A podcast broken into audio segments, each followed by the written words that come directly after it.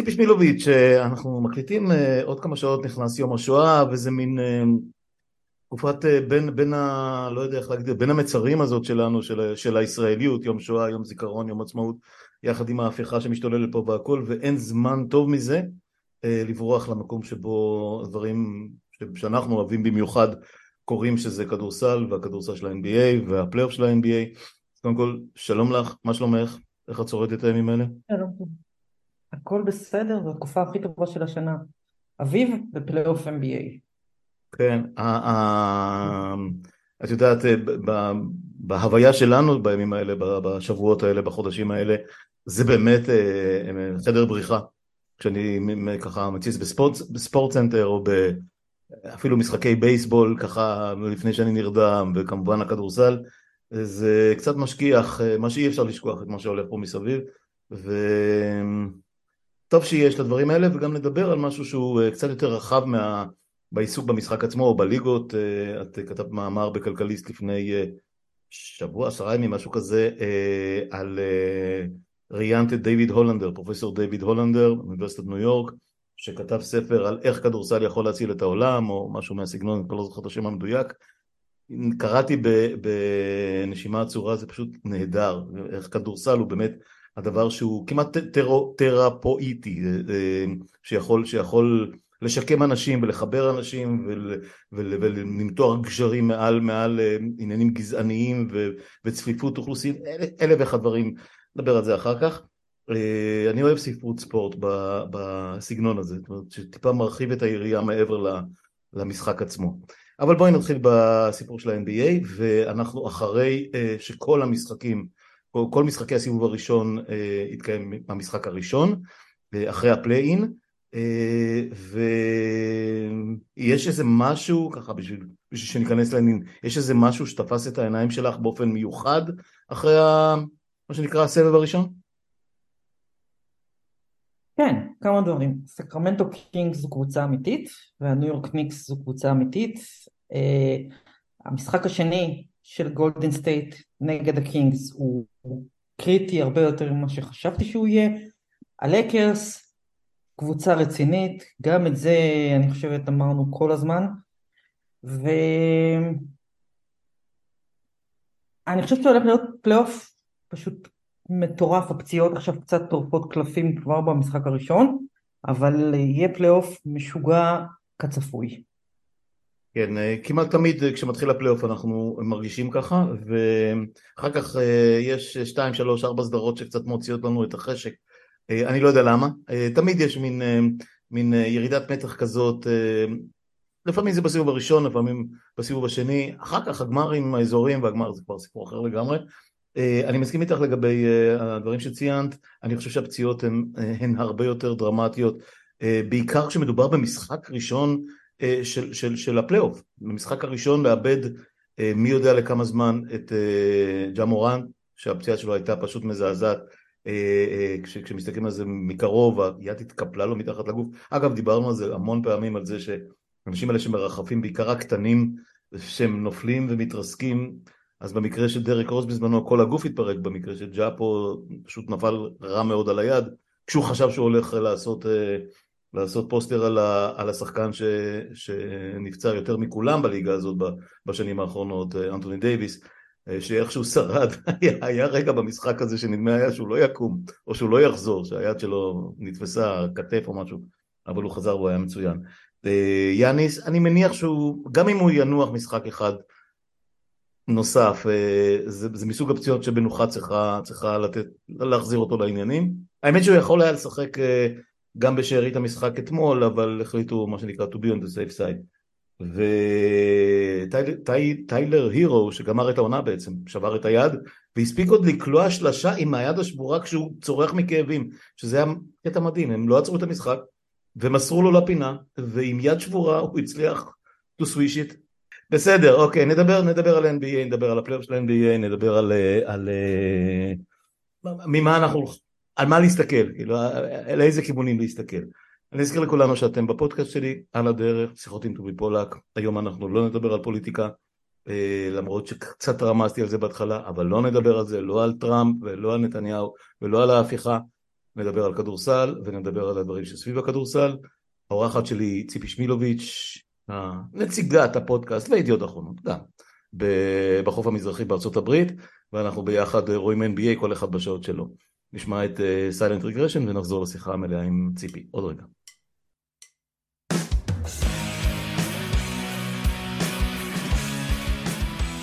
אז כאמור ציפי איתי פה, ואנחנו אחרי מוצאי שבת ויום ראשון של המשחקים, של סבב המשחקים הראשון בסיבוב הראשון. אני חושב שאולי כדאי גם לגעת טיפה בפליין, כי הוא לא היה לגמרי צפוי. זה שאטלנטה ניצחו את מיאמי, שמי, זה מאוד הפתיע, אבל אחר כך מיאמי ניצחו את שיקגו, ואחר כך מיאמי ניצחו את מילווקי במשחק הראשון. איך אומר כל הזמן ביל סימונס, אם יש קבוצה אחת בליגה שאני מפחד ממנה, זאת מיאמי, רק שלא תהיה נגד בוסטון בשום סיבוב. כן ולא, כן ולא. אני חושבת שהעניין, לפחות במקרה הניצחון הזה של מיאמי במילווקי, הוא יותר קשור למילווקי מאשר למיאמי. אני מבינה את החשש הכללי ההיסטורי שנוצר סביב מיאמי, הם באמת קבוצה קשוחה, אבל אני לא חושבת שהם איום אמיתי על מישהו.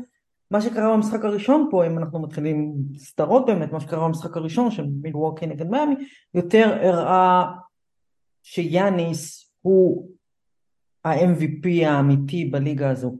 שאם אתה מוציא אותו, אז מילווקי היא קבוצת פליי-אין. וזה מה שהופך שחקן ל-most valuable player. ההבדל שהוא עושה, הם ראשונים במזרח, ובלעדיו הם סתם קבוצה. וזו המסקנה העיקרית שמגיעה מהמשחק הראשון הזה. אני חושבת שלטווח ארוך, שוב, בהנחה שהפציעה הזו של יאניס היא לא נורא קשה, אז לטווח ארוך, להפסיד את טיילר הירו זה מאוד מאוד משמעותי להיט. אם הפציעה של יאניס לא קשה והוא חוזר במשחק השני, אני עדיין רואה פה 4-1, אולי 4-2. אני מבין מה שאת אומרת, מצד שלישי, אם לספור את הצדדים, דיברנו עוד לפני תחילת העונה, או בתחילת העונה על ספולסטרה, באמת הוא צבר קילומטרז' ששני רק לפופוביץ' בליגה הזאת, עם תארים ועם יכולת לשלוט בסגלים ברמה די מרשימה, ועם קבוצות מאוד בינוניות. אפילו הקבוצות הכוכבים של תחילת שנות, זאת אומרת, אמצע שנות, הספר הראשון של שנות ה-2000, של לברון ושוט, היו קבוצות מאוד מאוד לא פשוטות לאימון, ואנחנו זוכרים אפילו את הבמפ המפורסם שלברון נכנס בו, וכולם חשבו כבר הנה ריילי הולך להזיז אותו שוב, כמו שהוא עשה עם סטן ון גנדי וכן הלאה. לא, הבן אדם בנוי טוב, וזה לא עשה עליו רושם.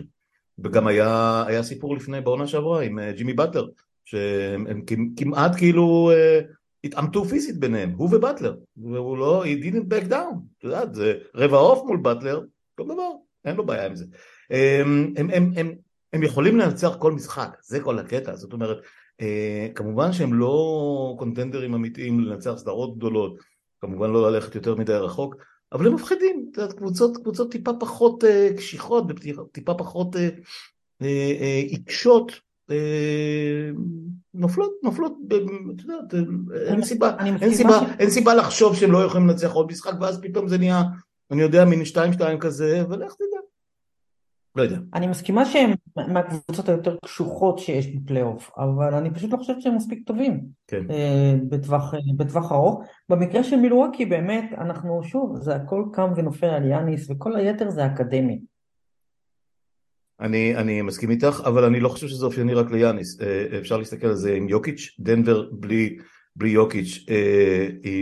היא אפילו לא קבוצת פליי-אין, כמו אמר ג'י ליג, הם לא הולכים לשום מקום, הם לא מגיעים לשום, לא מגיעים לקרבת מה שנקרא קו ראייה עם הפלייאוף, ופילדלפיה, את יודעת, MBD MVP, נדבר על זה אולי בסוף, קצת על התארים האישיים, הרדן לבד היום כבר לא מסוגל להחזיק קבוצה, זה מין חוקדים שלובי כזה, הרדן משפר את אמביד, אמביד מחזיק בחיים את הרדן, הם ביחד בסדר, אבל אלה מסוגי השחקנים שסביבם אתה בנית את הקבוצה, אם זה יאניס, אם זה יוקיץ', אם זה אמביד, וזה לא כמו גולדן סטייט, תיאורטית, שיש להם הרבה חלקים זזים, ואולי אחד יכול לחפות על השני, במקרה של למרות שאת יודעת, בלי סטף, הם גם לא הולכים לשום מקום, אבל נדבר עליהם אחרי זה.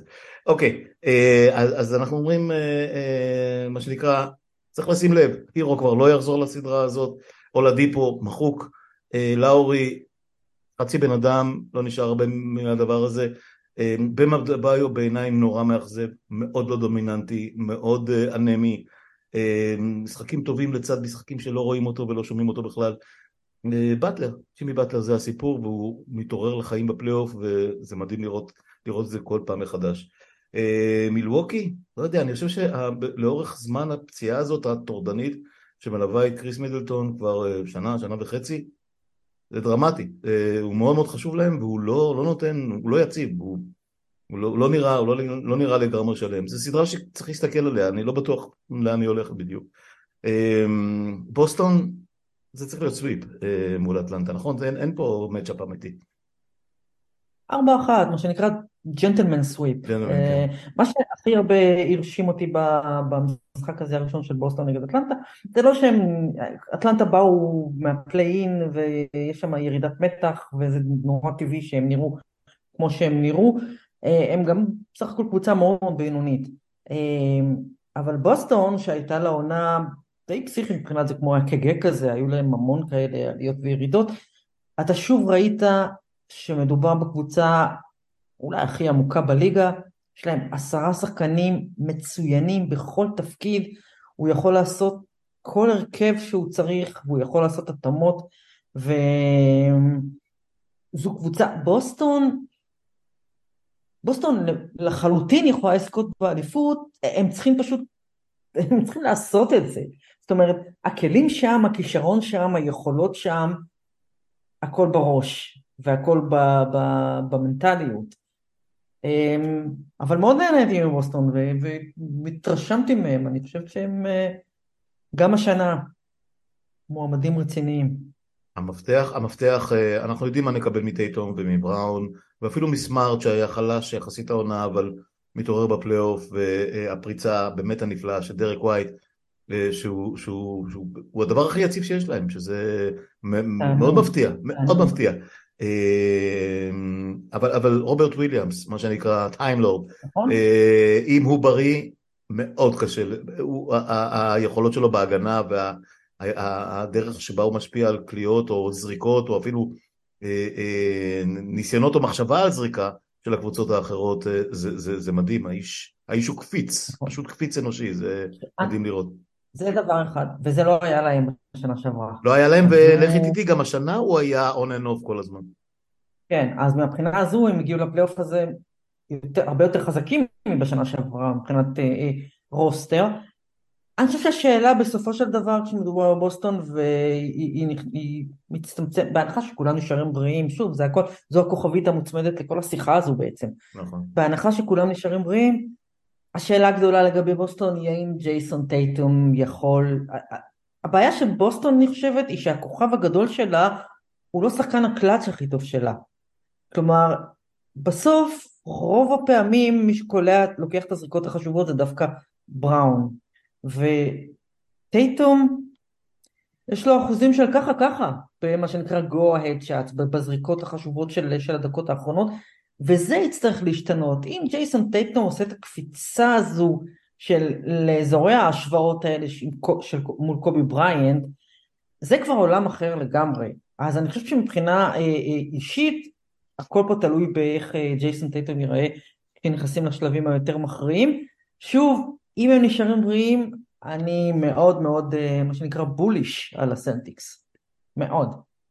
אני מסכים איתך לגבי טייטום, אני חושב שאין לו את הקילינג, או את הקילר אינסטינקט הקלאסי של שחקנים מהסוג הזה, אם זה ג'ורדן, אם זה קובי, אם זה יאניס במידה רבה, אם זה דריימונד אפילו, שהוא לא זה שקולע, אבל הנחישות, הרצון הבלתי מתפשר הזה, ואפילו אמביד בעונה הזאת, to take over, to dominate, הוא לא רוצה להגיד רך, אבל הוא אין לו את הרוע, ובלי רוע בספורט הזה אתה מגיע, מה שנקרא, that far, לא, צריך עוד, אני יודעת מה, אני אגיד לך משהו על הדבר הזה. יש את זה, ולג'יילן בראון יש את זה. נכון.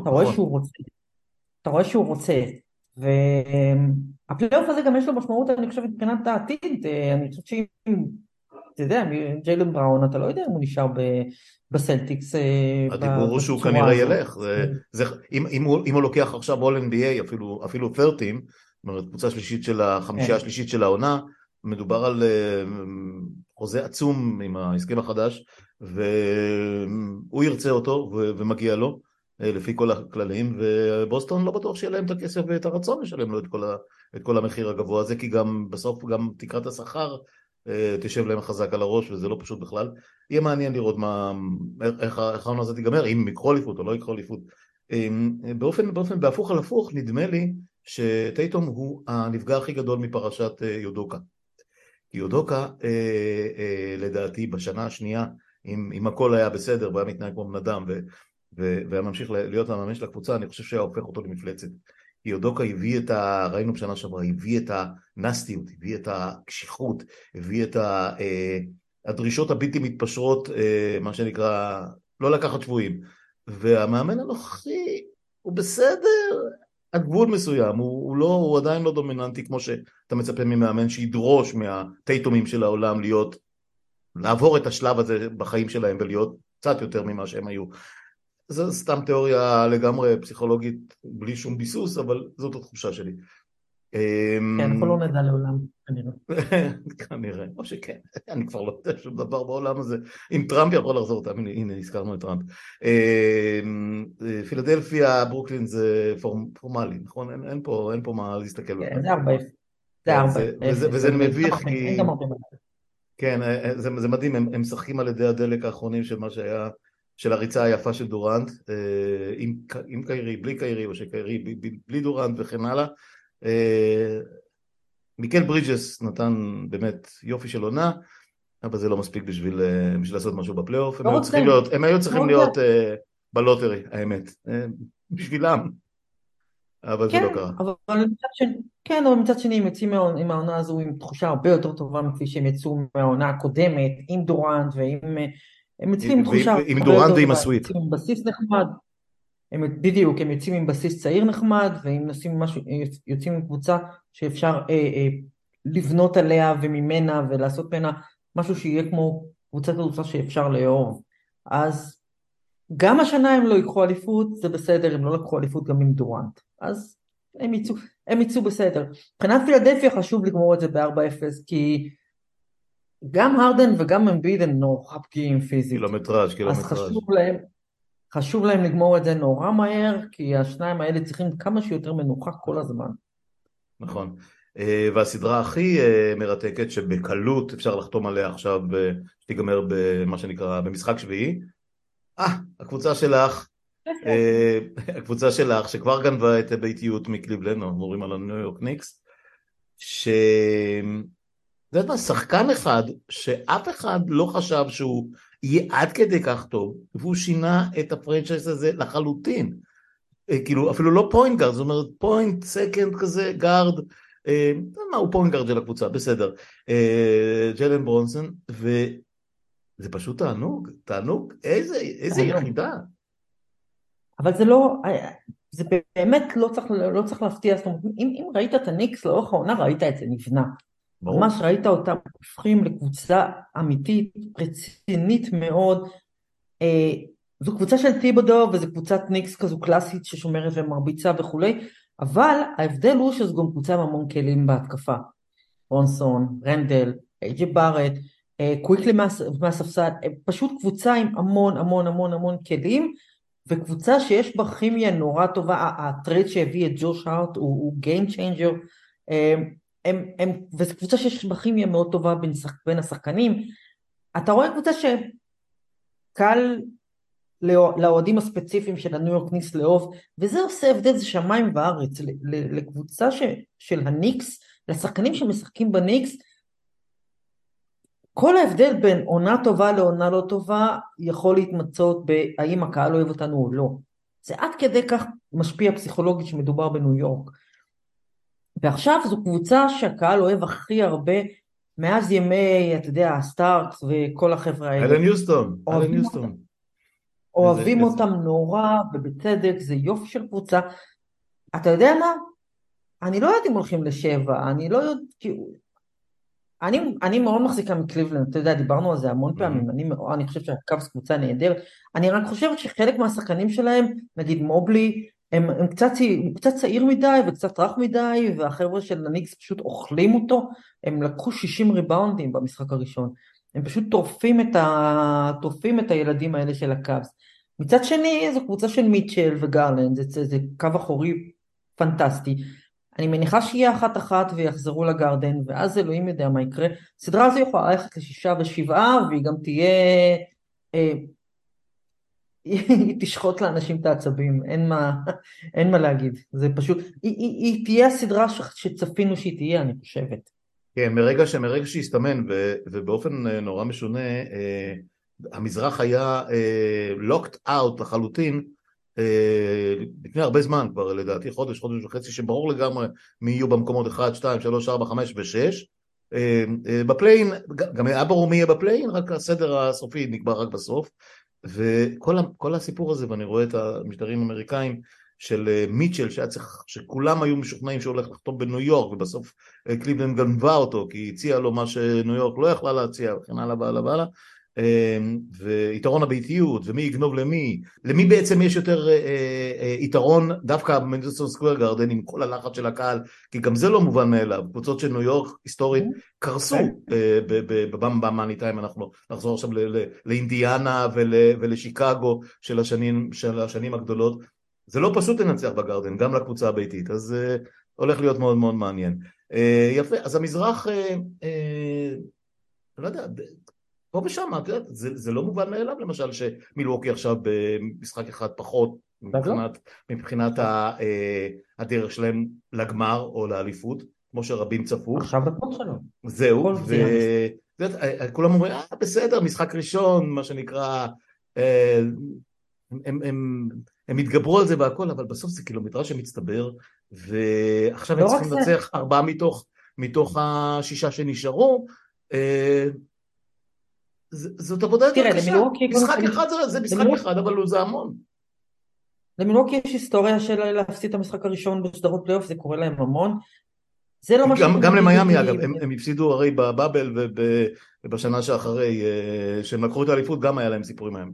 אני לא שותפה להתלהבות הכללית ממיאמי, אני לא אוהב אותם, אני לא אוהב אותם בכלל, אני רק... לא, גם... אני חושב שהם גם אוהבים מהם, זה אני. אני חושב שהם גם אובררייטד מבחינת איזו קבוצה מפחידה, הם לא יודעת. הם קבוצה קשה וקשוחה, מכאן ועד ממש, כל הדבר הזה, אנחנו חוזרים להתחלה, כל הדבר הזה, הוא תלוי ביאניס וזהו, זאת אומרת, אם יאניס בריא וחוזר, אני לא רואה משהו שעוצר אותם. זה נכון שהקבוצות האלה מעדיפות לסיים את, הקונטנדריות מעדיפות לסיים את הסיבוב הראשון, 4-0-4-1 מקסימום, ונמשיך הלאה. זה בטוח. כן.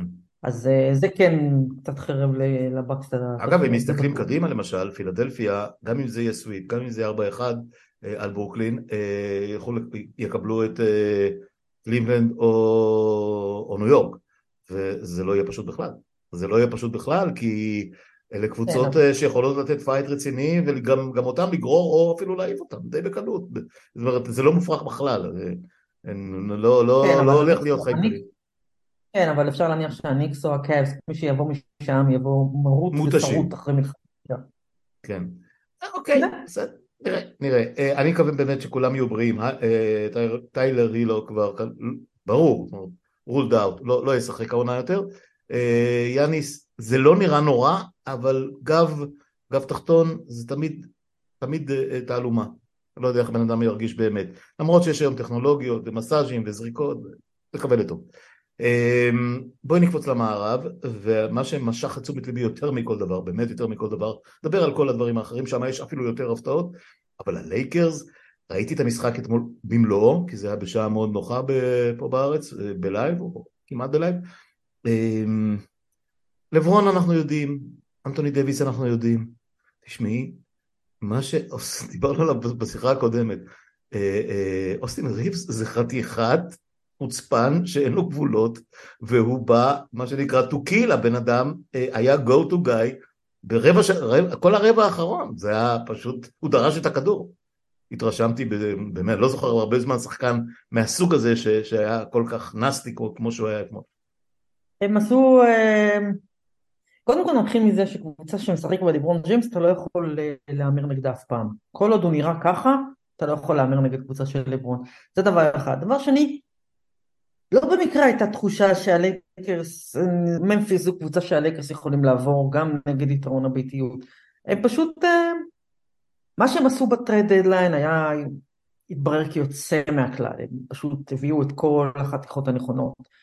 יש להם מזל גדול שאיכשהו, גם לברון ואנטוני דייביס, איכשהו עוד עומדים על הרגליים. גם זה אתה לא יכול לדעת. בטח במקרה של דייביס, שהוא כל פעם שהוא נושם, אתה בטוח שהוא הולך לשבור רגל או משהו. אז אי אפשר לדעת. הם שמההתחלה חשבתי שהוא מאמן לא רע, הוא סוף סוף אתה יכול לראות קצת טביעת אצבע, הוא בנה ספסל, הוא משתמש, שימור, הוא משתמש בו נהדר, הוא נתן לו 28 נקודות, הוא יוצא מהכלל.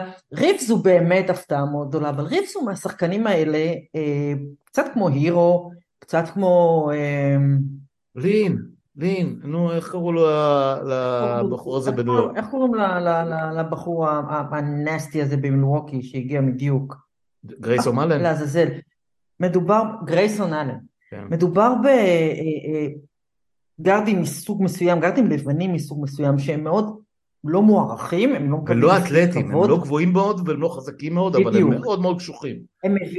הם מביאים דני אינג'יות כזאת, אתה זוכר, כאילו ממש, כן, את הנסטיות הזאת, והם גם במקרה של ריבס, ריבס הוא גם בחור נורא מוכשר, זאת אומרת, הוא אתלט, הוא חזק, הוא יופי של שחקן, והוא מישהו שקיבל חצי הזדמנות, נתנו לו חוזה זמני, ואחר כך עוד חוזה זמני, והוא פשוט לקח אותו.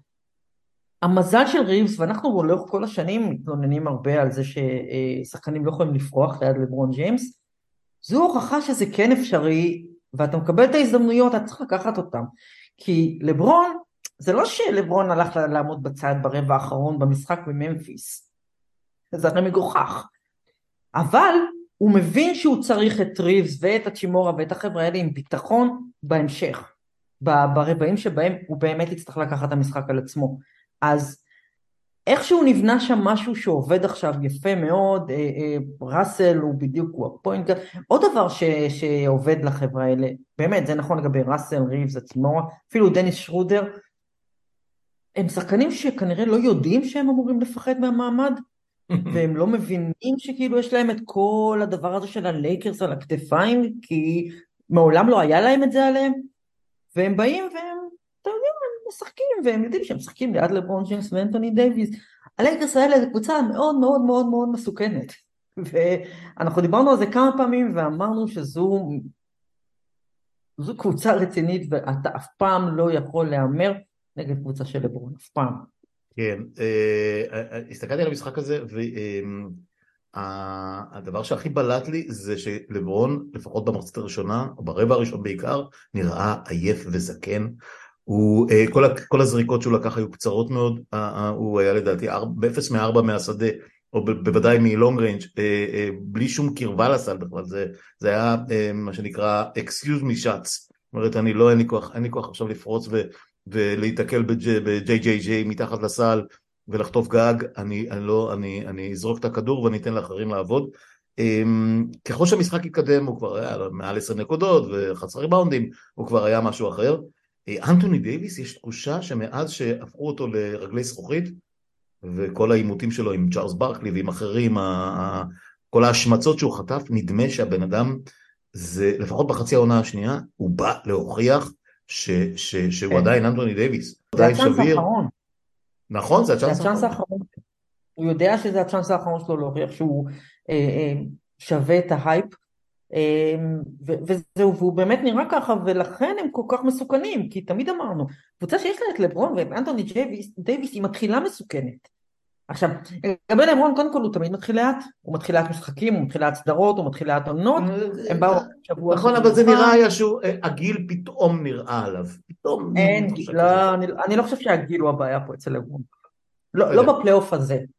אולי מהשנה הבאה אנחנו כבר, הגיע הזמן באמת שנתחיל לראות את זה.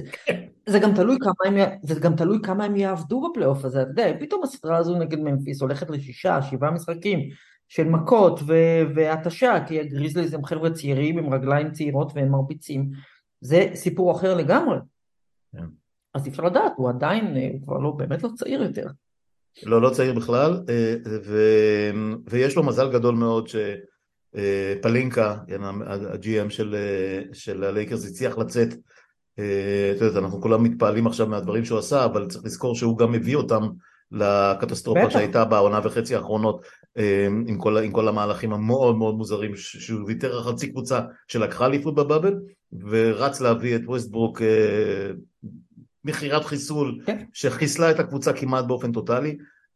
וראיתי איזושהי כתבה שיש קשרים כנראה מטאפיזיים בלתי ברורים בין דני איינג' ללברון ג'יימס, כי הוא היחיד שבסופו של דבר הסכים לחלץ אותה מהחוזה ההוא של ווסטברוק. אז נכון שווסטברוק לא גמר ביוטה, ולא היה ברור שהוא לא יגמור ביוטה, אבל הטרייד היה, והוא הציל להם את העונה. הוא הציל להם את העונה באופן ודאי, אין פה שאלה, וההחתמות של פלינקה, אחרי כל הקטסטרופות, עשה עבודה יפה. עדיין יש גם שחקנים שם שבאו עם הבטחה, כמו מליק ביזלי, שפשוט נמחק לגמרי, וזה חבל, כי כשהוא הגיע, הוא היה כמעט בנקר של שלשות.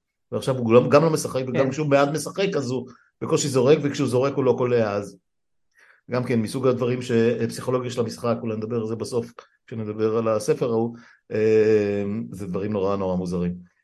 אז הלייקרס, מה שנקרא, cut to break, עם הפציעה הזאת של ג'ה מורן, אני לא רואה, הוא חוזר, בטח לא במשחק 2, אבל... לא נראה לי שהוא יוכל להיות אפקטיבי בסדרה הזאת, הוא נראה מרוסק. כן, אני חושבת, דיברנו על זה, אני חושבת כמה פעמים שמישהו צריך להושיב את ג'ה מורנט, ואני מתחילה שמישהו יושיב את ג'ה מורנט והראה לו קלטות של דריק רוז, זה פשוט מטורף, וזה חלק אני חושבת מהבעיה הכללית שראינו אצל מורנט כל השנה, גם מחוץ למגרש, הוא מנסה לצייר לעצמו תדמית של אנשים שמכירים אותו, יגידו לך שהוא ממש לא כזה, אין בו שום, הוא פשוט עושה את זה בכוונה, והוא מנסה להיראות כמו, לא יודעת, גרסת 2023 של אלן אייברסון, זה לא עובד אם אתה לא כזה, זה לא הוא, זה לא אותנטי. הקטע הזה של אני קופץ לשמיים ויורד בדנק על הראש של מישהו, ואני לא פוחד משום דבר, זה שלא, אתה גם נורא צעיר, אבל גם דריק רוז היה מאוד צעיר, ואתה צריך ללמוד מזה, זה גם נורא ארגנטי, אתה חושב שלא תיפצע, זה ממש חבל, אני מקווה שהוא יחזור, קודם כל אני מקווה שהוא יבריא ויצא מזה, שיחזור, גם אם זה גומר להם את הפלייאוף הזה, הוא עדיין נורא נורא צעיר, אבל כן, יש להם, הם תפסו איזה ברייק עם הוציאה הזו של מורנט, אני לא יודעת, אם ג'ה לא משחק במשחק הבא, לקס יכולים לחזור משם מ-2-0. הם יכולים לחזור משם מ-2-0, מה גם שמכל מה שראינו עכשיו, חוץ מבין, לדעתי, כל השאר הם בינוניים ומטה, קודם כל חסרים להם סטיבן אדמס, שהוא כוח אדיר באמצע, ברנדון קלארק, שהוא סנטר מחליף, או פאוור סנטר כזה,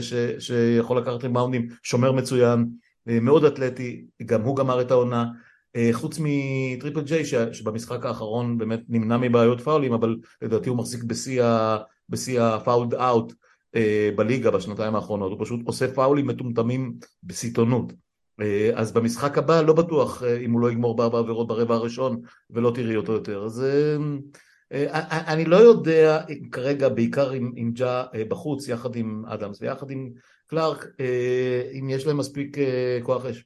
אני די לא רוצה להגיד מודאג, אני חושב שיש להם אופק מאוד מאוד רחב ורחוק עם הצעירים האלה, אבל הם גם הגיעו אחרי כל הסיפור של מורנט לאורך כל העונה, במין, נכון שהם לא רעים בשבועיים שלושה האחרונים, אבל זה לא נראה קבוצה נורא מאיימת, כולם רצו לשחק נגדם בסיבוב הראשון, יותר מאשר נגד כל קבוצה אחרת, נראה לי ככה, אולי חוץ ממינסוטה. אז הלקרס באמת קצת מזל לא הזיק להם במקרה הזה. זה לא רע, זה נחמד.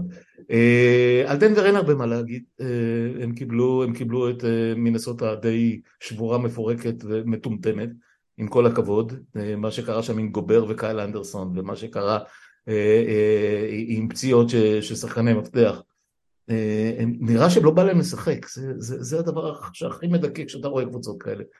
אני לא יודעת, אבל אם לא בא להם, אני לא יודעת אם לא בא להם לשחק, כי אחרי התקרית הזו הם כן ניצחו את אוקלאומה כדי להיכנס לפלייאוף, אבל יש להם כלים להטריד, אני לא חושב שדנבר פה מטיילים לאיזה 4-0, או אפילו, אני לא יודעת אפילו עם 4-1, אני לא אתפלא אם זה ילך ל6, אלא אם אתה יודע, המשחק הראשון אני מתעלמת ממנו, כי באמת הם באו ישר מההייפ של להיכנס לפליי, והעייפות וכולי וכולי, המשחק השני, הוא יקבע אם הסדרה הזו הולכת ל-4-0, או שאולי תהיה סדרה. אבל אני עוד לא כל כך מהירה, יש לי ספקות גדולים באופן כללי לגבי דנבר, אבל אולי אני טועה במקרה שלהם. אני לא בטוח שאת טועה, ואני גם לא לגמרי משוכנע לגבי דנבר, למרות שבמשחק הראשון, דווקא יוקיץ' מה שנקרא, היה יותר רגוע, והשאיר לג'מל מארי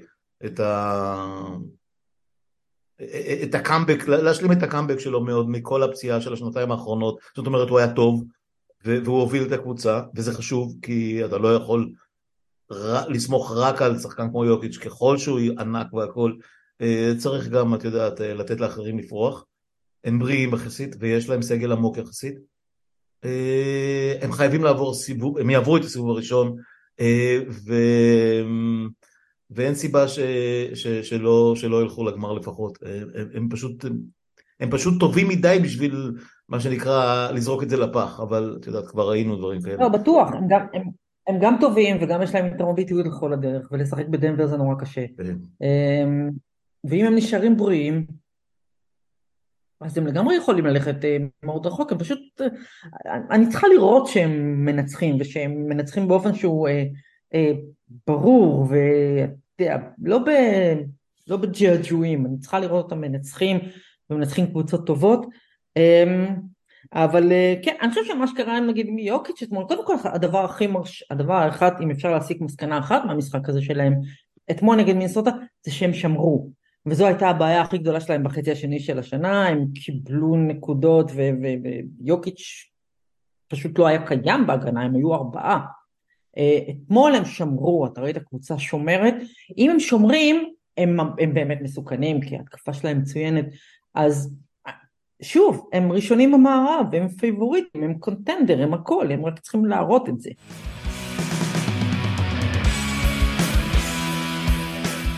אני רוצה להגיע בסוף לגולדן סטייט ולסקרמנטו, אז בואי נחליף כמה מילים על פיניקס והקליפרס.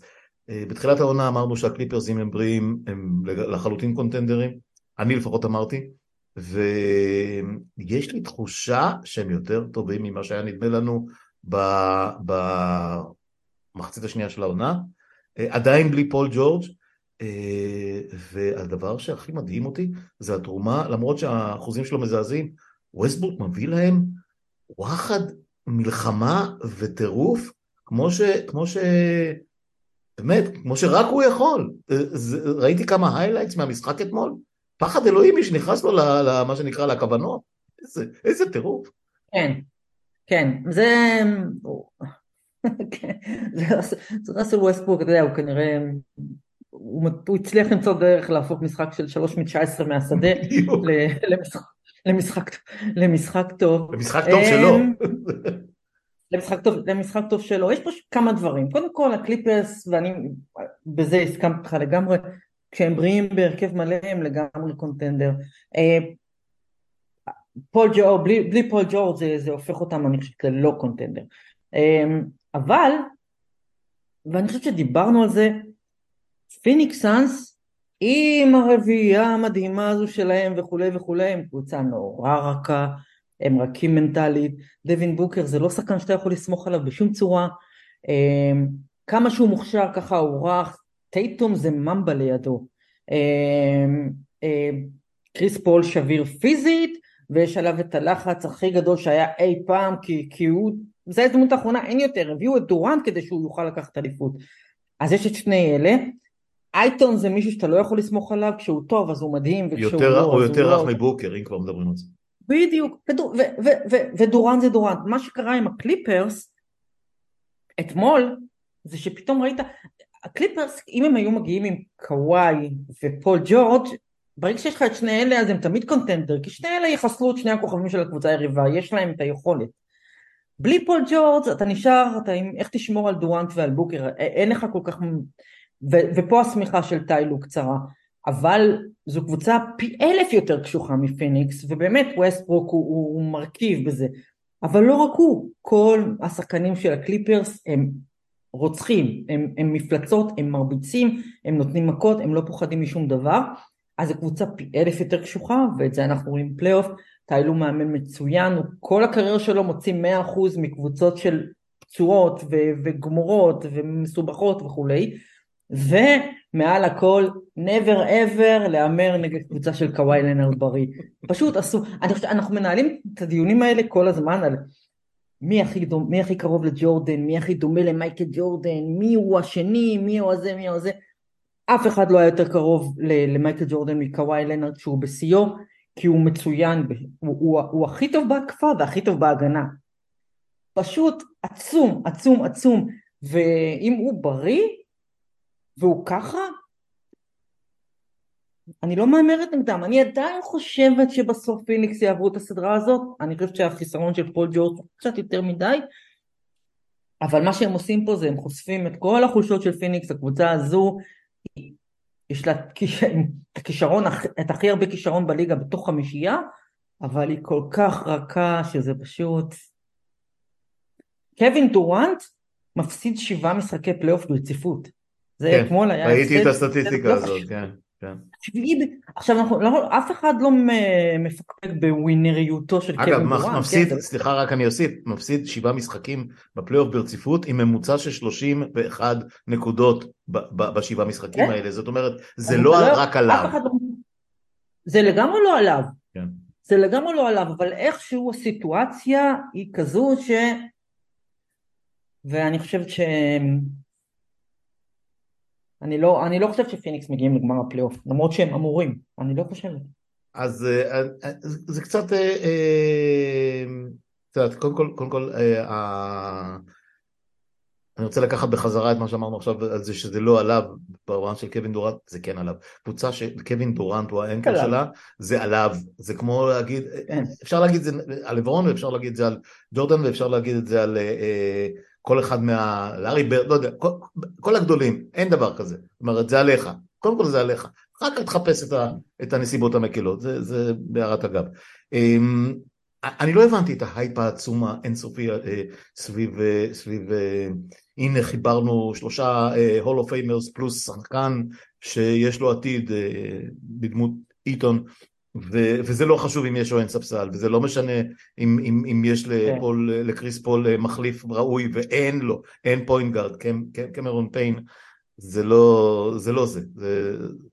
לא רוצה להגיד בדיחה, כי הוא עושה דברים נחמדים בפלייאוף, אבל בעיקר בסדרה שהם הגיעו לגמר מול מילווקי, אבל אתה לא יכול לאורך זמן לבנות את השחקנים מהסוג הזה, טורי קרייג, טי.ג'יי וורן, זה לא זה, זה לא קבוצה שיכולה ללכת יותר מדי רחוק, כי מספיק שאתה חתיכה אחת בפאזל לא משויפת עד הסוף, ואפשר לצפות שלפחות אחד מה3 הגדולים לא ייתן ערב גדול בכל, אם 3 מתפקדים פיקס, אי אפשר לנצח אותם, אבל זה לא המצב, והם לא יכולים לשמור, צריך לזכור את זה, בוקר שומר מאוד בינוני, קריס פול היום לא יכול לשמור כמעט בכלל, ודורנט, אתה לא יכול לצפות שהוא יהיה one man show גם בקטע ההגנתי, פשוט הוא גם שביר, אנחנו רואים, הוא נפצע בתדירות מפחידה, זה לא יודע, אני לא יודע אם יעברו את הקליפרס, אני אומר לך בהגינות, גם עם פול ג'ורג' וכרגע נקבע שפול ג'ורג' לא יחזור לסדרה הזאת,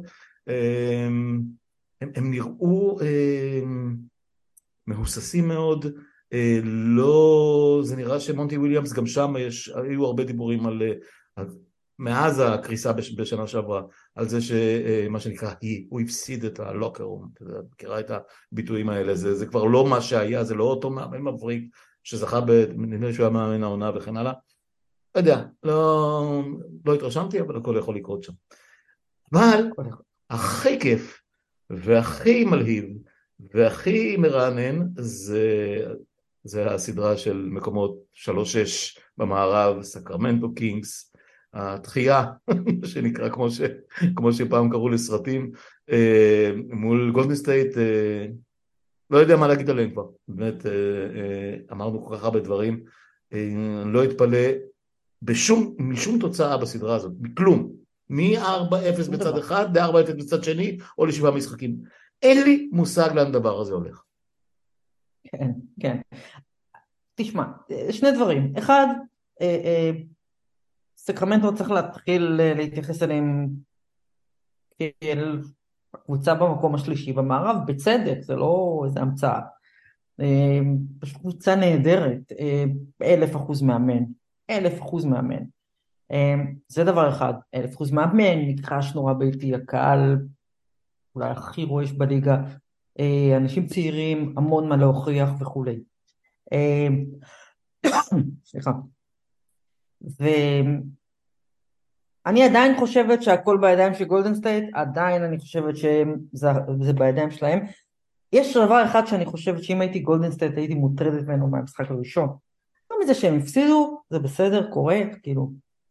נכון, יש להם בעיה בחוץ, אבל אני חושבת שאם אני סטיב קר, מה שמטריד אותי הכי הרבה, זה לא שהם הפסידו, אם היו מפסידים 30 הפרש, אז הייתי אומרת, אוקיי, זה מקרה של קבוצה נורא צעירה, מול קבוצה קצת מבוגרת, הם התפוצצו בבית, משחק פלייאוף ראשון ב-17 שנה, אוקיי. מה שצריך להטריד גולדן סטייט זה שהמשחק היה צמוד, עד הסוף, והילדים של הקינגס עשו החלטות יותר טובות בקלאץ'. זה צריך להטריד אותם, כי כשאתה מגיע למשחק צמוד, זה המקום שבו גולדן סטייט צריכה לנצח. ואם אני סטיב קר, זה יותר מטריד אותי מאשר עצם העובדה שהפסדתי. עוד דבר שצריך להטריד אותם, וזה דריימונד גרין, אני חושבת, אמר, זה שהם לא תקבל 30 ומשהו נקודות ממליק מור, שעלה מהספסל, זה לא יכול לקרות, אין דבר כזה. אז זה גם, אתה מצפה לפוקס, ואתה מצפה לסבוניס, אבל הבחור הזה עלה מהספסל, והוא שחקן נחמד, אבל בוא נזכור שזה מישהו שמייקל ג'ורדן נתנו צ'פחה על הראש בכולם. כן, אני מסכים איתך, אני חושב אבל שמונקס זה רק דוגמה אחת, אני חושב שמה שעשה להם פוקס הרבה יותר גרוע, לא בגלל כמות הנקודות שהוא קלה, אלא בגלל שהוא פשוט לא נשמר, אין להם אף שחקן ברוסטר שמסוגל לקחת פוינט גארד בצד השני, מהיר מאוד, מדויק מאוד, נחוש מאוד, ולהעט אותו.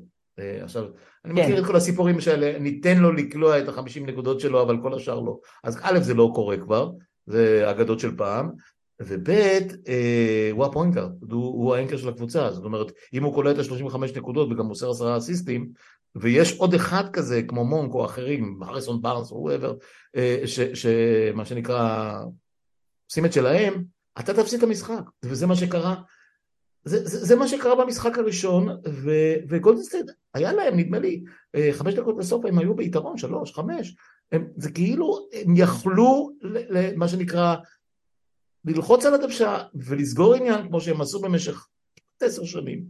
לא, השנה אין להם את זה. הם לא עושים את זה. זה בדיוק העניין, וזה מה שצריך להטריד את סטיב קר, בגלל שהם הפסידו ככה, משחק צמוד, ולא הפסידו ב-30, אם הם מפסידים ב-30 הפרש, הייתי אומרת לך, הם עושים אחת בטוח. נתנו את המשחק, אוקיי. לא, כן, והם יבואו... לא, באיזשהו שלב אתה רואה, את יודעת, מכירה את זה, באיזשהו שלב אתה רואה שאין טעם, המשחק הזה לא יחזור, נתנו משחק אחד, זה לא המצב. לא, לא רק זה, אני גם הייתי אומרת לך שמנטלית, אין לי ספק שהם באים והם עושים אחת, אין ספק בכלל. דווקא בגלל שהם הפסידו את המשחק הזה כל כך צמוד, אני לא יודעת, עושים אחת, ואז, אם זה 2-0 לסקרמנטו, זו סדרה אחרת לגמרי, ואז סקרמנטו הופכים לגמרי פייבוריטים גם לנצח אותה. לכן משחק מספר 2, בין הקינגס לווריורס, הוא הכי חשוב מכל משחקי 2 בכל הסדרות. מסכים איתך. גולדן סטייט זה תעלומה בעיניי. בכלל, התחושה הזאת שהייתה כל העונה, הנה עכשיו הם מה שנקרא מרימים את הסוויץ' ומתגברים על מה שהיה להם, אם זה הפציעות, אם זה פה, אם זה שם, ה-let down של אחרי השנה הקודמת, הרוסטר המאוד מאוד לא מאוזן, לא מילאו את החללים שנפערו משחקנים שעזבו, נניח, זה לא קרה, אני זוכר ששמעתי את זק לאו, הפרשן באמת המצחיק והנפלא של ESPN, שאמר, אני משוכנע לחלוטין, שהם מה שנקרא יצרפו סטריק של 3-4 משחקים והם יצאו מזה. הוא אמר, באיזשהו שלב לקראת סוף העונה, הוא אמר, גם כשיישארו 2 משחקים, אני אהיה משוכנע שיהיה להם 10 משחקים, אבל העונה נגמרה ואין יותר 10 משחקים לעשות. ואז אמרו, אוקיי, בפלייאוף זה סיפור אחר לגמרי. בפלייאוף גם את אמרת, וכולנו ככה מין common knowledge כזה, בפלייאוף הם כבר חיה אחרת, וזה היה שנה שעברה, וראינו, אגב הם סיימו לא רחוק כל כך, גם שם לא היה להם יתרון ביתיות אחרי מהסיבוב השני בעונה שעברה, והם ניצחו קבוצות שלכאורה עדיפות עליהן, אבל זה לא קורה, והנה הם מגיעים לסקרמנטו, שכולם אמרו, אחרי זה, זה רק עצם הזה שהם הגיעו לפלייאוף, ו17 שנה בצורת, וכל הסיפורים, לא, אותן בעיות שראינו כל העונה בחוץ, נמשכו במשחק הראשון בפלייאוף. יש להם הרבה מה להוכיח שהסיפור הזה של משחקי חוץ הוא מאחוריהם, וכרגע זה לא נראה כך. אני לא מצליח להבין את הדבר הזה, באמת. אגב, זה גם לא ג'טלג, זה לא הפרשי שעות, זה מרחק נסיעה של 1.5 שעה מסן פרנסיסקו, כולה סקרמנטו, זה לא... אין פה שום אפקט, זה כמעט קבוצות שכנות, זה כמעט דרבי, מה? פתרון, התשובה יכולה להיות באמת מאוד פשוטה, דעיכה טבעית של... בסדר, אז אין בעיה, צריך אבל להבין את זה. אבל עוד לא, אבל אני עוד לא... אף אחד לא מוכן להאמר נגדם, אני מכיר את זה. גם הסיפור של וויגנס נורא מוזר, כי במשך חודש או יותר הוא לא שחק בכלל, הוא לא היה בקבוצה, זאת אומרת, עניינים אישיים, לא יודע מה, אין לי מושג, לא הצלחתי לקבל שום רמז על מה מדובר, לא ניכנס לזה, הוא מגיע, הוא לא עולה ב5, הוא משחק לא רע בכלל כשהוא משחק, ואמרו, הנה, הפיינל פיס בפאזל, הכל יצטרף עכשיו, הכל יהיה בסדר. אז הוא נתן את שלו, וזה גם לא הספיק, פשוט לא מספיק, משהו אצלם לא מספיק. אז קודם כל, אני די בטוחה שהוא במשחק השני יעלה ב5. אגב, מה שקרה, מה שאני מבינה, זה פשוט אבא שלו מאוד חולה, מאוד מאוד חולה. מיטשל וויגינס. סביר להניח, כן. מאוד מאוד מאוד חולה. אני מניחה שבמשחק השני הוא כבר יעלה ב5, כי הם מבינים כמונו, זה המשחק של הסדרה, הם מפסידים אותו, נראה לי שנגמר הסיפור. כן, אני לא כל כך עצוב על זה, למרות שאני מאוד מחבב אותם, והסיפור שלהם בשנה שעברה, ובכלל כל העשור האחרון, זה כמעט אפי ברמה של הבולס של שנות ה-90, שזה פנטסטי, וסטף קרי, וכל הדברים היפים והכל. אבל אתה לא יכול לרמות עונה שלמה, או לבלף עונה שלמה, או לזייף עונה שלמה, ואז פתאום לחבר את הכל ביחד. אני חושב שלאור הזמן, דברים מהסוג הזה לא באמת עובדים, שאחרים יעשו לנו את הקיץ, לא אסון כזה גדול. עברנו על הסדרות. אנחנו בעד אלופות חדשות, זה בסדר. כן, האמת שהגיע הזמן לבוסטון, אני מאוד אשמח אם זה יהיה נניח בוסטון דנבר כזה בגמר, או בוסטון קליפרס, שגם הם הגיע הזמן שיהיו בגמר פעם אחת, אחרי כל השנים האלה. מי שינצח, אני לא יודע, אבל זה, חילופי הדורות האלה צריכים איכשהו, מתישהו, להיראות גם. זה לא קורה מספיק. זה לוקח, זה נורא קשה. לוקח הרבה מדי מאמץ וזמן. זהו, אז אני באמת רוצה להשאיר לנו כמה דקות לדבר על הספר הנפלא או על הרעיון הנפלא שעשית על הספר עם פרופסור דיוויד הולנדר, אבל רגע לפני, בשביל לסכם סופית לפני שכל הפרטים התבררו, ה-MVP גם מבחינתך זה נסגר? אמביד? זה נסגר, כן, אבל זה סתם, זה אחד המרוצים המכוערים שהיו, הם ייתנו לאמביד, ה-MVP לדעתי זה יאניס, הם ייתנו לאמביד, אני מקווה שבזאת תיגמר ההתבחינות התלת שנתית שלו, תנו לו את התואר הזה, ובוא נתקדם. כן, מישהו עשה בדיקה שה-MVPs מתחלקים בעשור האחרון, או 8 שנים, כמה שזה לא היה, בין 3 סנטרים, שזה כמעט unprecedented, אם אנחנו מסתכלים, על כל השנים של הליגה, ושלושתם זרים. שלושתם זרים. זאת אומרת, פעמיים יוקיץ', פעמיים יאניס, ועכשיו יהיה אמביד. תופעה מאוד מעניינת. דיוויד סטרן, ככה, מה שנקרא, מתחכך ברגביו בנחת. הוא כל הזמן היה לו את החזון של ה-NBA הגלובלי, אז הוא די מבסוט מזה. שחקן ההגנה? ג'יי? ברוק לופס? אני מניחה שזה... לא, אני חושב שג'יי, אני חושב שמגיע לו. קודם כל נתן עונה שהיא ראויה לתואר, והם שניים במערב, ואני חושב שהוא צריך להיות. כן. ג'ארן ג'קסון ג'וניור, זה השם שלו, רק למי שלא לגמרי בעניינים מממפיס. שחקן השישי, יש לך איזה רעיון, כיוון, מי נראה לך? אני חושב שקוויקלי, מועמד. מדברים עליו הרבה, למרות שבמשחק הראשון בקליבלנד הוא כמעט לא היה פקטור. במשחק הראשון של הפלייאוף. כן, אבל העונה הרגילה שלו הייתה פשוט באמת יצאת מהכלל. עוד מועמד? לא היו שמות בולטים מדי, גם לא בהגנה. אני חושב שזה בינו לבין אולי ברוקדון, זה בערך. כן, משתפר משהו? מרטנר ביוטה או ברונסון? ברונסון, תראי, ברונסון לקח את, היה מהשלטים שלקחו את דלס לגמר המערב. האמת שהמשתפר אמור להיות, אבל הוא לא משתפר, הוא ממש קונטנדר MVP, זה SGA באוקלאומה, אבל... יכול להיות שיתנו לו שישי, יכול להיות שיתנו לו את המשתפר, כי משהו צריך לתת לו. הוא באמת אחד הכוכבים הגדולים בליגה. תראי, נתנו לג'ה מורנט, שהיה כוכב שנה שנייה, ונתנו לו בשנה שלישית. המשתפר, אז אין סיבה שלא יתנו ל-SGA. גילדריש אלכסנדר. רק שנגיד את שמו המלא. אבל זה מרקנן, לדעתי, כי הוא עשה את הקביצה הכי גדולה. זה מרקנן, כן. אני מניחה שזה מרקנן, כן. אוקיי. אוקיי, אז נעזור עכשיו את הדברים האלה, אנחנו נראה עוד מעט, גם אני חושב שהחמישיות, שלוש החמישיות של העונה, גם די ברורות, בסופו של דבר, עם שם אחד כדאי לציין אותו, כי הוא באמת הייתה העברה הגדולה של הקיץ הקודם, לפני הטריידים של דורנט וכו', זה דונובן מיטשל, שהוא באמת נתן עונה מעל ומעבר לכל הציפיות, הוא שם רגל חזקה מאוד בטופ 5 של הגארדס ב-NBA, זה ממש לא מובן מאליו.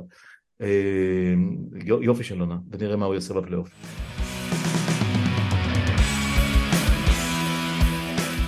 אז זהו, אז לפני, לא יודע מתי עשית את הרעיון הזה, אבל פרסמת בכלכליסט רעיון נהדר עם פרופסור דיוויד הולנדר מאוניברסיטת ניו יורק, שהוא גורו של כדורסל ברמה, תנסי לאט לסרטט את זה, סוג סוציולוג שהחליט שהכדורסל הוא כמעט התשובה להכל, ואנחנו אוהבים את הרעיון הזה.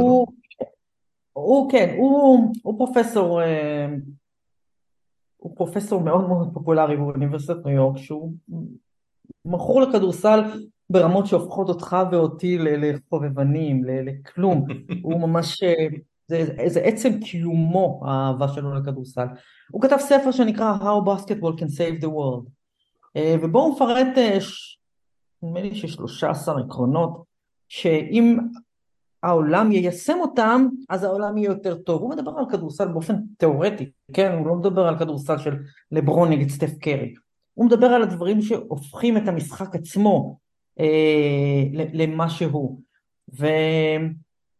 ולשמוע אותו ממש מסביר את זה, אתה פתאום נפתחות לך האוזניים והעיניים, כי למשל, אתה שואל אותו למה כדורסל ולא ענפים אחרים, נגיד כדורגל הוא משחק הרבה יותר פופולרי, ואז הוא מסביר, לא, אני לא מדבר על הפופולריות, אני מדבר על העקרונות של המשחק, וכדורסל הוא משחק שמשחקים אותו בשטח מאוד קטן, שבו 5 אנשים עושים הכל, אין כמו בכדורגל ששוער חצי מהמשחק הוא לא מעורב בכלום, או פוטבול שיש לך 2 קבוצות שונות בכלל, בכדורסל 5 אנשים עולים על המגרש וכולם צריכים לעשות הכל, אין היררכיה של עמדות, כל אחד צריך לתרום משהו, הם צריכים, בגלל שהמשטח נורא קטן, הם מנהלים ממש מסע ומתן, הם צריכים לחלק ביניהם את השטח.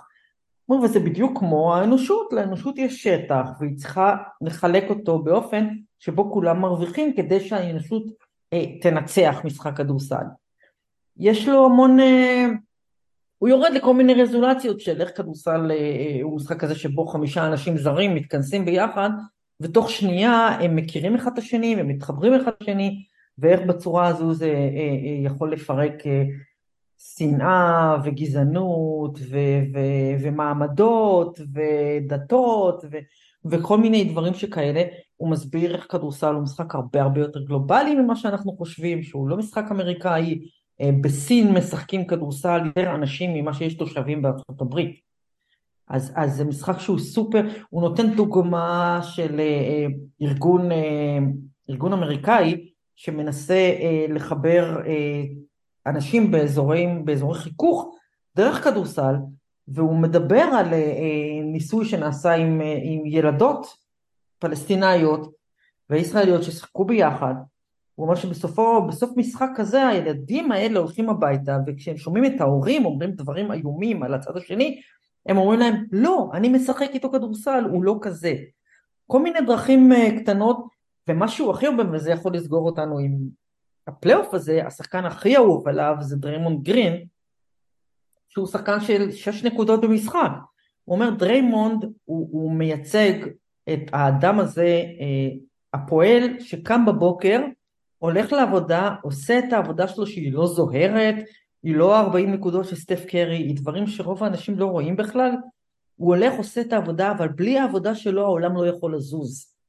ודריימונד הוא בדיוק אותו דבר, אף אחד לא רואה את מה שהוא עושה כדי בסטף קרי תהיה חצי שנייה לקלוע על התפש לשעה הזאת. הוא אומר, אם אנחנו נעביר את זה לעולם, שבו אנחנו נעריך את התרומה של כל אדם, זה משנה הכל, זה Game Changer. וזה עוד ועוד ועוד, זה ספר שלם. אבל כן, הוא אומר שמדובר במנהיג של קאטה כדורסל, ואנחנו אוהבים את זה. כן, כן, אם רק נייסמית לפני 140 שנה, היה מעלה על דעתו מה יהיה מהסל הפרזיקים שלו, שם בספרינגפילד, אני לא בטוח שהוא היה מאמין שזה בכלל ייתכן. אהבתי את הדוגמה של ששאלת אותו על כדורגל, אז הוא אמר נכון, כדורגל משחקים ולא צריך ציוד ולא צריך, כל אחד יכול לשחק בכל מקום, אבל אף ילד או בחור או את ואני לא יכולים לשחק כדורגל עם עצמו, לא יכולים להתאמן, אתה בוא את הכדור לשער, הוא לא חוזר אליך, אתה לא עושה את זה לבד. ובכדורסל אני לא יכול לכמת את כמות השעות שלקחתי כדור וזרקתי לסל לבדי. פשוט עמדתי וזרקתי, עד כדי מצב שבו כשעברתי לבית שבו אני גר כרגע, תליתי סל פה מעל החנייה וזרקתי, שזה כל בית אמריקאי, בית פרברים אמריקאי מכיר. בדיוק, יש סיבה שבכל בית אמריקאי אתה רואה סל, כי אתה פשוט לוקח את הכדור ויוצא החוצה, וכשאתה משחק כדורסל גם לבד, המוח שלך מתנקה קצת, ואתה מתנתק מכל הרעש, הוא מגדיר את זה להתנתק מהאלגוריתם, להפסיק לגלול ולהפסיק לגלוש, ולהפסיק לראות מה שחברות ההייטק רוצות שאנחנו נראה. פשוט לבד אתה זורק לסל, זה אתה והסל, או אתה ואנשים זרים לגמרי, פיק-אפ גיימס, כל משחקי ה3-3 בספורטק או בכל מקום אחר, או בפור סטריט בניו יורק, שאף אחד מאיתנו אין סיכוי להתקרב לשם, אבל זה כבר עניין אחר. מה זה משנה, אבל אנחנו מסתכלים בספורטק, זה לא משנה. לא, ודאי. עוד משהו אחד קטן שמתחבר להוויה של הכדורסל, מחברת בין אנשים, יש את התופעה הזאת שמי שמכיר אותה, היא כמעט שפה, כשאתה הולך ליד חבורה של ילדים, נערים, מבוגרים, שעומדים זורקים בסל, ומשחקים 2-2, 3-3, מה שזה לא יהיה, ואתה נעמד בקצה, מה שנקרא בקצה הקשת, או ליד קו העונשין, ואתה מחכה, מישהו יזרוק לך את הכדור, ואתה תזרוק לסל. אתה לא צריך לבקש את הכדור, ואני קצת חושש שהדור הצעיר מאוד פחות מכיר את זה. עברתי יום אחד במסגרת הספורט שאני עושה עם עצמי ליד הספורטן, קוראים לזה פה, וזה בחור ילד בן 14-15 זרק לסל לבד כמו שאנחנו מכירים, ונכנסתי ככה, עברתי במגרש וחרושבתי לו את היד. עכשיו בסוף הוא מסר לי את הכדור, הוא לא הביא מה אני רוצה ממנו, כאילו בן אדם מבוגר ממנו ב-40 שנה, תמסור לי, בזמנו, או בהוויה שלנו, כמי שגדלו על המשחק בכל האספקטים שלו, אני זוכר שזה קרה במשחקים שכיסיתי כעיתונאי, או כפרשן, או ככותב סתם, צבע, whatever. הייתי יורד למגרש, והשחקנים המקצועיים, כן, מכבי תל אביב, צליה, לא יודע מה, היו מוסרים את הכדור, כן, אתה חלק בעניין, תזרוק לסל, אין בעיה, הכל טוב. זה כמו קיובן שמתאמן עם החבורה שלו. שזה מצחיק. כן, אני חושב שזה קצת השתנה. כן, זה חלק מהעניין. יפה, אז דיברנו שעה וקצת על הדבר שאנחנו הכי הכי הכי אוהבים בעולם, כדורסל זה החיים, באמת, מעבר ל... ועוד לא הכרתי אז את השם דיוויד הולנדר, שום מושג לגביו, ונמשיך לעקוב, ובאמת הולך להיות פלייאוף מאוד מאוד מעניין, ולתחושתי יהיו הפתעות, אם בשביל ככה לסגור את כל הקצוות של השיחה הזאת. אז נמשיך לעקוב וגם נמשיך לדבר על זה. וזהו, שיהיו חגים שמחים וימי זכור פחות מעיקים ככל שרק אפשר, ונתראה בפעם הבאה. תודה ציפי. תודה טובי, שמרו על עצמכם. אנחנו משתדלים. ביי.